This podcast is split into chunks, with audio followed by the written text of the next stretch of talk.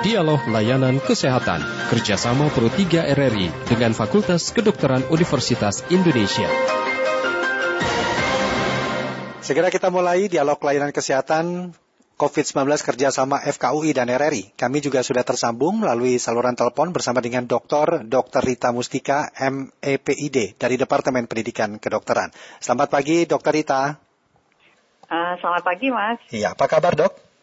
Alhamdulillah baik. Ya, kita undang juga nanti pendengar dok ya untuk dapat berinteraksi. Silakan nanti Anda dapat berinteraksi bersama kami di 021 352 3172, 021 384 4545, 021 386 6712. Juga dapat menggunakan WhatsApp kami di 081 399 399 888. Baik dok, segera kita mulai. Sebenarnya dok yang dimaksud dengan pengelolaan belajar di kedokteran mulai dari diri sendiri itu seperti apa ya?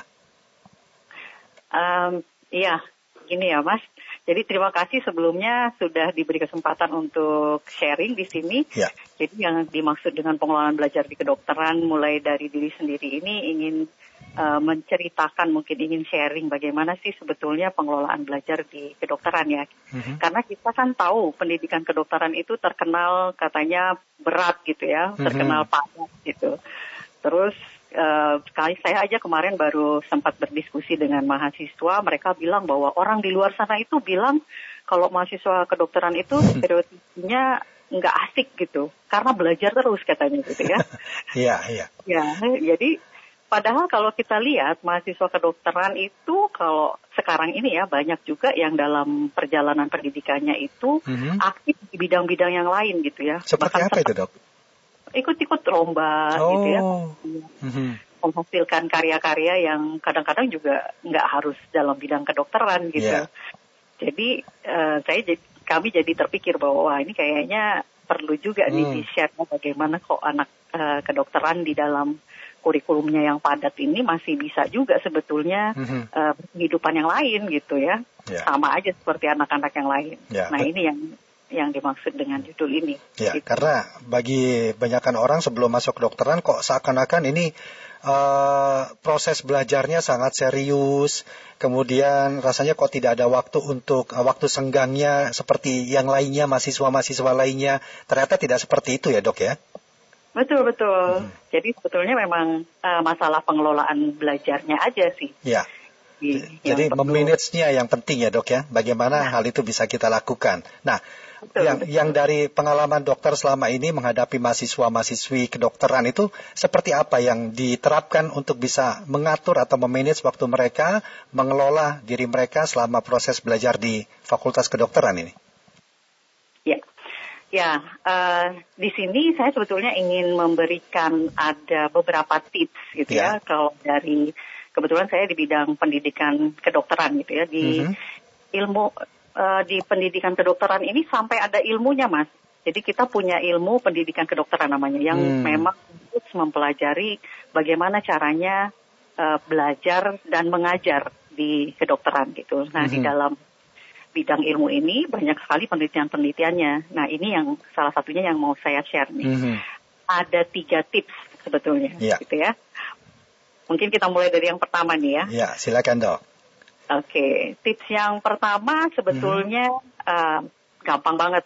Jadi yang pertama harus mengenali diri kita sendiri sebetulnya. Harus kenali diri kita sendiri dok ya? ya betul. Hmm. Kita kenali diri kita sendiri. Jadi kita itu sebenarnya karakternya seperti apa sih?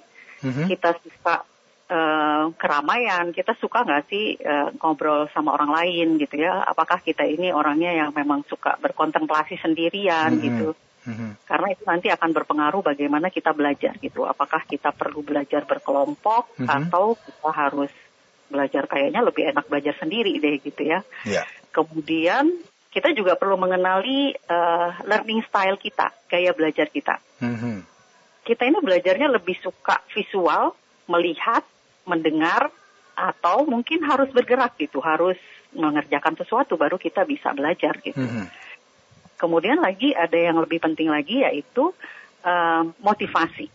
Jadi sebetulnya kita mau masuk mau masuk bidang apa pun ya, ini terutama kalau mau masuk ke dokteran itu kita pasti akan uh, bertanya dulu. Coba deh kamu tanya dirimu sendiri. Ya. Kamu masuk ke dokterannya itu karena apa gitu ya? Mm-hmm. Terus alasannya apa? Terus nanti kalau udah lulus itu mau ngapain gitu.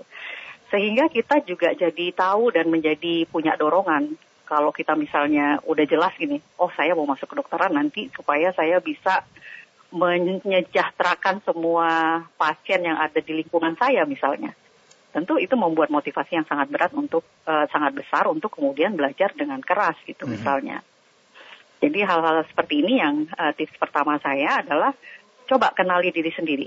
Jadi gimana cara belajar kita, kita itu karakternya seperti apa, kemudian apa yang menjadi motivasi terbesar ya. bagi diri kita untuk berada di bidang yang sekarang kita pelajari. Cara belajar kita pun itu juga menjadi penting ya dok ya. Artinya agar nantinya kita bagaimana bisa uh, menyukai dengan materi-materi belajar dan tidak mendapatkan kesulitan uh, dalam hal pembelajaran ya karena kita sudah tahu cara uh, cara kita untuk mempelajarinya. Betul, betul. Ya. Karena itulah gaya belajar itu penting gitu ya. Hmm. Jadi kalau misalnya ada orang yang uh, dia auditori, dia harus mendengarkan gitu. Ya. Jadi mereka biasanya kalau mahasiswa kedokteran, mereka biasanya terus merekam gitu. Uh, dosennya memberi kuliah, mereka rekam. Jadi mereka bisa putar berulang-ulang karena hmm. memang cara itulah yang paling baik buat mereka untuk mengingat gitu, untuk belajar gitu. Hmm. Ya. Tapi ada juga yang harus melihat gitu. Kalau nggak lihat, ya? Ya, uh, mm-hmm. karena kalau misalnya dia nggak melihat uh, PowerPoint presentation yang bagus gitu, mereka akan sulit untuk uh, belajar gitu misalnya. Ya. Nah, itu yang perlu dikenali gitu. Ya. Ya. Dokter Ita ada nggak sih panduannya untuk seseorang uh, calon mahasiswa kedokteran untuk bisa mengetahui lah poin satu, poin dua, poin tiga tadi nih dok? Oke, okay. uh, ya tadi tuh baru poin satu mas. Mm-hmm. Oh itu baru poin satu ini. ya nanti belakangan ya. Oke okay, ya. Jadi ini poin satu ada satu titik satu, satu titik dua, satu titik tiga ini dok ya. ya. Jadi poin satu itu kenali diri sendiri. Ya. Kemudian mm -hmm. uh, boleh ke poin dua nih. Mungkin selesaiin dulu ya tiga ya. nih ya. Yang kedua adalah kenali kebutuhan lingkungan belajarnya. Jadi hmm. kita perlu nilai dulu nih kita ini uh, punya sarana belajarnya apa sih, mm -hmm. gitu mhm. ya. Bukan berarti bahwa kita harus uh, kalau misalnya perlu misalnya harus punya iPad buat belajar gitu. Bukan itu maksudnya, tapi itu, kita itu lihat keinginan itu, Dok. Betul. Karena ada juga yang begitu kan. Iya. Wah, kayaknya kalau masuk ke kedokteran harus punya iPad nih gitu ya. Jadi, Jadi adrenalin belajar di kedokteran ter terpacu untuk gadget-gadgetnya begitu dok ya? Nah gitu ya. Wah, ya. bukan oh, tapi tapi mohon maaf saya potong sebelum ya. dilanjutkan ini kita terima dulu pendengar ya dok ya. Sudah oh, ada Pak Udin di Boyolali. Selamat pagi ya. Pak Udin. Selamat pagi, Assalamualaikum warahmatullahi wabarakatuh. Waalaikumsalam. Apa ini Pak yang ingin ditanyakan Pak? Ya. Ibu Dokter Mustika, uh, Departemen Pendidikan Kedokteran ya. Uh, menurut Ibu, apakah orang yang uh, belajarnya otodidak itu atau tanpa guru itu bagus? Mm -hmm. Sekarang kan udah globalisasi Bu, kan apa-apa uh, udah buka Google, buka YouTube gitu ya. Jadi pelajarannya sendiri. Apakah kayak gitu nanti prospek ke depannya bisa bagus ya tuh. ya. terima kasih. Wassalamualaikum warahmatullahi wabarakatuh. Waalaikumsalam warahmatullahi wabarakatuh. Kita tabung dulu dokter ya. Ada Pak Wibi di Makassar. Selamat pagi Pak Wibi. Ya, selamat siang. Selamat siang waktu Makassar nih. Ya, silakan Pak. Begini dok ya. ya. Saya pernah dengar cerita orang kalau mau masuk di fakultas kedokteran itu katanya harus tahan melihat darah. Hmm. Apa itu betul dok? Terima kasih. Baik, terima kasih. Ya, silakan dokter untuk bisa menjawab apa yang tadi ditanyakan dua pendengar kita ini dok. Oke, yang pertama tadi dari dari uh, Pak Udin di Boyolali. Oh, Pak Udin di Boyolali ya. ya. Atau tidak bisa gak sih? Saya kira ini pertanyaannya penting banget dan hmm. memang sangat update ya sekarang banyak sekali pembelajaran yang bisa dilakukan secara mandiri uh, online gitu ya Pak ya. Iya. Uh, terima kasih pertanyaannya. Ya, saya kira pertanyaan uh, apa pembelajaran secara mandiri itu sangat baik dan bisa dilakukan. Mm-hmm. Tapi tentu saja tidak semua konten bisa dipelajari secara mandiri, uh, mandiri, mm-hmm. apalagi secara online gitu. Jadi mm-hmm. tergantung konten pembelajarannya, Pak. Jadi kita harus betul-betul bisa melihat, oh ini kayaknya kalau misalnya saya mau belajar konten tertentu, sepertinya memungkinkan untuk uh, melakukan pembelajaran mandiri. Mm-hmm. Kemudian hal kedua yang mungkin perlu di, diperhatikan adalah bagaimana pengaturan pembelajarannya itu dibuat. Jadi paling bagus kalau kita mengambil misalnya uh, open online course gitu ya. Hmm. Kemudian kita ikuti. Biasanya tuh sudah ada instruksinya. Modul-modulnya begitu dok ya? Iya, hmm. modul-modulnya. Jadi yeah. kalau kita mengikuti modulnya itu dengan benar gitu, hmm. kita ikuti instruksinya. Jadi biasanya kan sudah ada nih sasaran pembelajarannya apa gitu yeah. ya.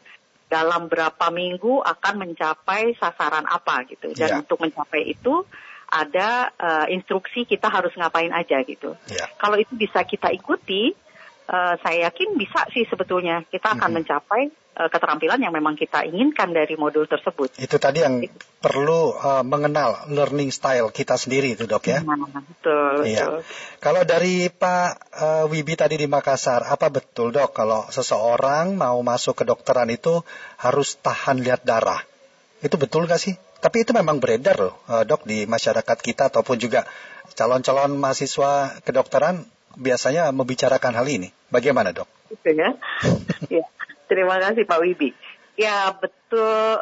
Uh, gini, saya nggak bisa nggak bilang begitu kita nggak tahan lihat darah terus nggak boleh masuk ke dokteran gitu. Hmm. Bisa jadi karena kita belum terbiasa aja, ya kan? Iya. Yeah. Kan kita kalau misalnya ada hal-hal yang kita belum biasa, kita juga takut gitu. Tapi dengan berjalannya waktu, ketika mahasiswa masuk ke uh, kedokteran di awal, mm-hmm. uh, pembelajaran itu kan diberikan secara bertingkat gitu. Jadi dari mulai awal pengenalan dia mulai melihat uh, jaringannya di bawah mikroskop dulu, kemudian hmm. melihat kadaver dulu. Jadi tidak langsung harus menangani misalnya ambil darah gitu ya, tidak langsung harus melakukan hal-hal yang kemudian lihat darah muncrat-muncrat gitu. Uh, dia kan bertahap gitu. Jadi kalau menurut saya sih selama uh, ketakutan itu adalah ketakutan yang wajar dalam hmm. artian hmm. memang memang belum terbiasa. Tidak masalah. Saja nanti iya tidak masalah. Nanti hmm. secara perlahan dia akan menjadi terbiasa. Tapi kalau traumatik, nah itu baru masalah itu dok ya. Nah itu. ya. Jadi, Baik. jadi perlu perlu di di assess dulu. Ya, ini ketakutannya ini sumbernya dari uh, mana ini? Iya, ya. normal atau ada hal-hal tertentu yang mesti ditindaklanjuti dulu iya. gitu. Ya. Baik, tadi kan gitu. sempat terputus nih dok, kebutuhan uh, lingkungan belajar itu seperti apa? Oke, okay. ya. Jadi kebutuhan lingkungan itu maksudnya kita perlu tahu dulu kita mm -hmm. ini punya sarana pembelajaran apa aja sih, hmm. gitu. Yang paling gampang deh. Kalau misalnya mau belajar, apalagi uh, sedang online begini ya, ya, apakah kita punya spot buat belajar?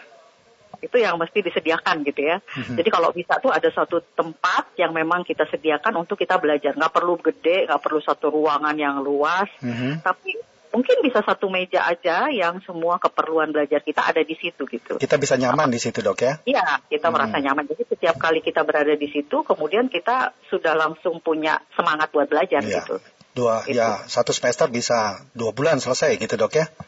Nah, saking ini ya, saking PW-nya sama saking, lingkungan gitu. Iya, jadi nyaman sekali dengan ambience tempat belajarnya itu. Oh. jadi penting itu dok ya, ya itu. menentukan spot belajar kita itu hal yang sangat mendukung sekali ya. Betul, betul, hmm. betul sekali. Kemudian hal lain uh, masih dalam lingkup kebutuhan lingkungan, kita yeah. juga perlu tahu uh, apa saja yang kita butuhkan untuk membuat diri kita itu stabil. Jadi kalau sekarang tuh uh, istilahnya di dunia pendidikan kedokteran itu ada yang namanya well-being well, atau kesejahteraan. Okay. Well-being, well-being. ya. Yeah. Iya, mm -hmm. kesejahteraan. Jadi kita perlu tahu dulu diri kita ini uh, dalam kondisi yang uh, stabil nggak, sejahtera nggak, gitu. Bisa nggak yeah. kita selalu dalam kondisi itu? Mm-hmm. Jadi apakah kita bisa berpikir positif, gitu ya? Apakah kita menyukai apa yang kita pelajari? Tadi yang uh, uh, disampaikan tadi ya Mas, yang pertama bahwa kita tuh suka nggak sih sama yang kita pelajari, mm-hmm. gitu ya? Kemudian ada nggak sih tempat kita curhat kalau misalnya kita lagi padat, lagi pusing gitu? Mm-hmm kalau pengen curhat itu ada nggak sih siapa sih yang bisa kita telepon, kita tanya atau kita ceritain nih saya lagi stres nih gitu ya. Mm-hmm. Nah itu uh, perlu juga ada yang seperti itu. Kemudian ada nggak sih uh, meaning? Jadi apa ya? Uh, ada artinya nggak sih kalau kita belajar keras ini tuh ada orang lain nggak yang mendapatkan manfaatnya, manfaatnya gitu? gitu. Hmm, ya, ya, ya. bukan Baik. hanya buat kita sendiri gitu. Ya. Baik, Dokter Rita mungkin terakhir apa yang uh, bisa Dokter sampaikan kepada adik-adik kita atau mungkin orang tua setelah mendengar apa yang tadi dipaparkan ini? Silakan, Dok. Oke, okay. uh, baik. Jadi uh, mungkin pesan yang bisa saya sampaikan dalam uh, pertemuan singkat ini adalah kalau kita pengen uh, bisa sukses dalam belajar mm -hmm. dan uh, belajarnya dengan dan dimulai dari diri sendiri adalah yang pertama kuncinya adalah kenali diri sendiri, kemudian hmm. kenali kebutuhan lingkungan dan kenali kebutuhan belajarnya. Gitu. Jadi apa saja yang ingin kita pelajari, kemudian goalnya apa. Ya. Tiga hal ini aja. Jadi ketiga hal ini uh, tolong dijadikan senjata. Mudah-mudahan nanti uh, bisa mengelola pembelajaran dengan baik di mana pun ya, bukan baik. hanya di kedokteran. Terima kasih Dokter Rita Mustika sudah meluangkan waktu berbincang bersama kami dok ya. Sama-sama. Ya, mudah-mudahan ini bermanfaat semua dan kita akan bertemu lagi di lain waktu, Dok. Terima kasih, Dok. Sampai Terima kasih. Ya, selamat pagi, Dok. Selamat pagi. Demikian Dr. Dr. Rita Mustika, MPID, Departemen Pendidikan Kedokteran dalam dialog layanan kesehatan kita di hari ini. Demikian dialog layanan kesehatan kerjasama Pro 3 RRI dengan Fakultas Kedokteran Universitas Indonesia. Acara ini bisa Anda dengarkan setiap Senin sampai dengan Jumat pukul 9.30 waktu Indonesia Barat.